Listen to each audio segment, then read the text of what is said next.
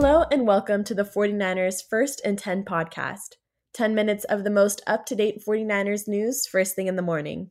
I'm your host, Brianna McDonald, and I'm joined with forty-niners team reporter, Lindsay Pillares.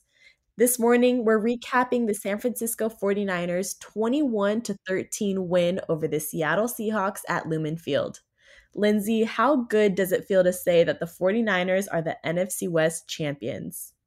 It feels great, Bree, uh, you know, just from being with the team yesterday and seeing how happy all of them were and all the very enthusiastic celebrations after the game. I can tell you it just it feels really good for the entire organization. This is something that hasn't happened since twenty nineteen.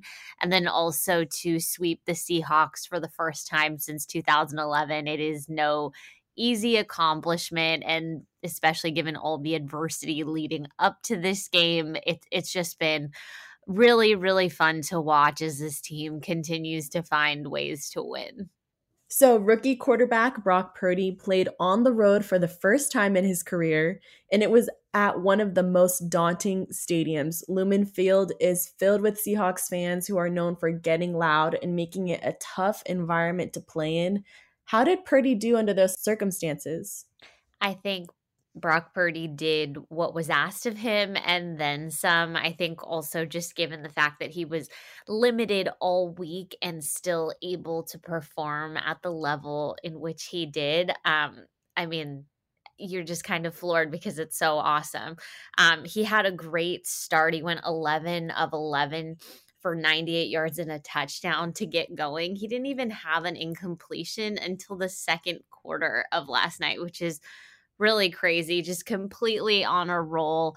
Um, you saw him throw two touchdown passes to George Kittle. I, I think his highlight of the night was the double pump fake that ended in that first George Kittle touchdown. Just so wonderfully drawn up by Kyle Shanahan and executed by a rookie Q B, like you said, in a very hostile environment. Um, and I can tell you, it gets really, really loud at Lumen Field. The press box is actually closed, and you could hear very clearly all these fans just screaming at the top of their lungs.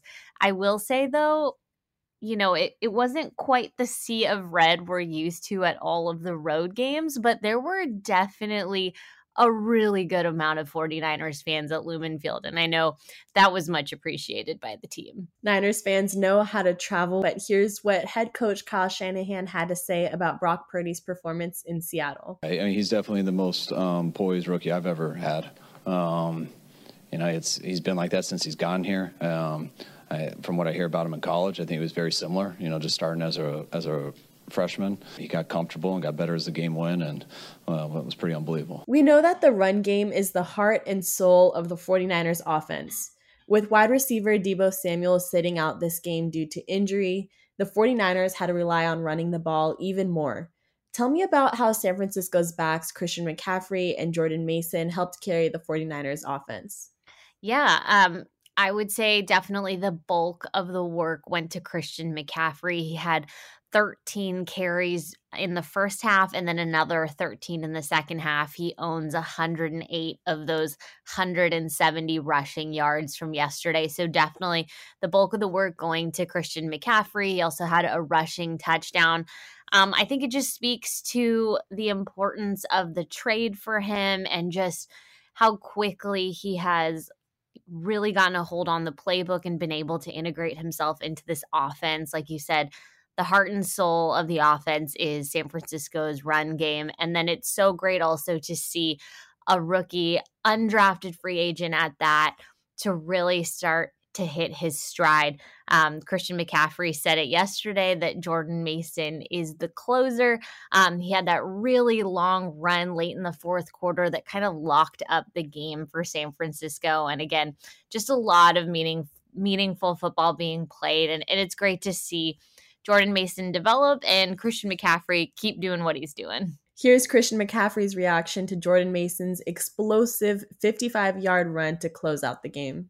He's the closer. Um, that you know, it was awesome. That guy runs so hard. Um, and, you know, for him to come in and uh, finish the game like that was was awesome. You know, obviously had a big workload, but you know, to get some fresh legs in there, and to close it like that was was really cool. I was relieved, you know, won the game, so I was so fired up for him and for our whole team. We can't talk about clinching the division without talking about the 49ers' number one ranked defense. San Francisco did what they do best on Thursday, stopping Seattle's run game, getting after the quarterback, and forcing turnovers.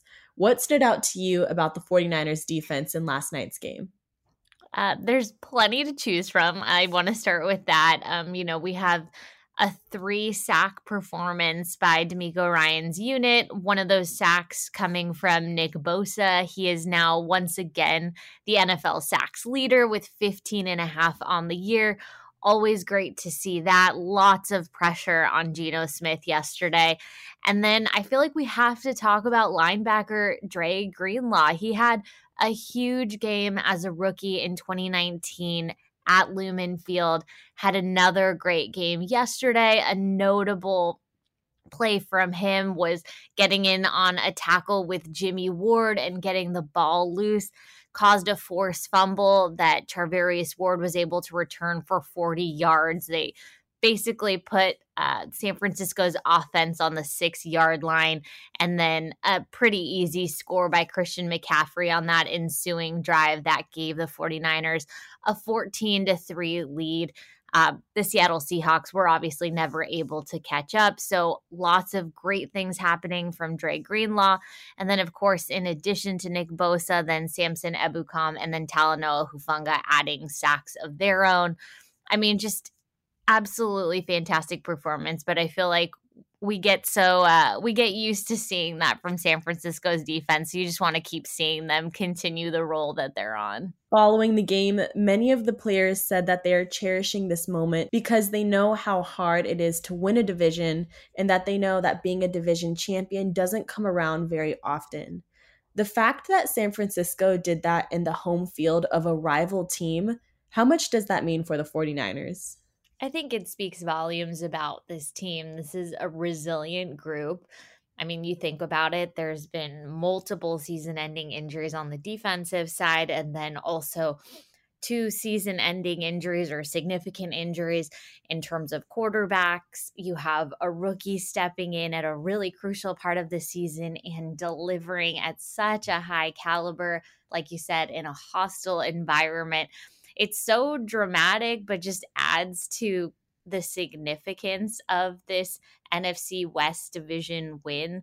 Um, nothing but good things to say about this team. And the thing is, they are not done. Uh, we heard it straight from head coach Kyle Shanahan yesterday. They've clinched the West, and they're going to take just a hot second to celebrate it and soak that in. Um, but now their eyes are on that number two seed in the N F C, and the push for that begins.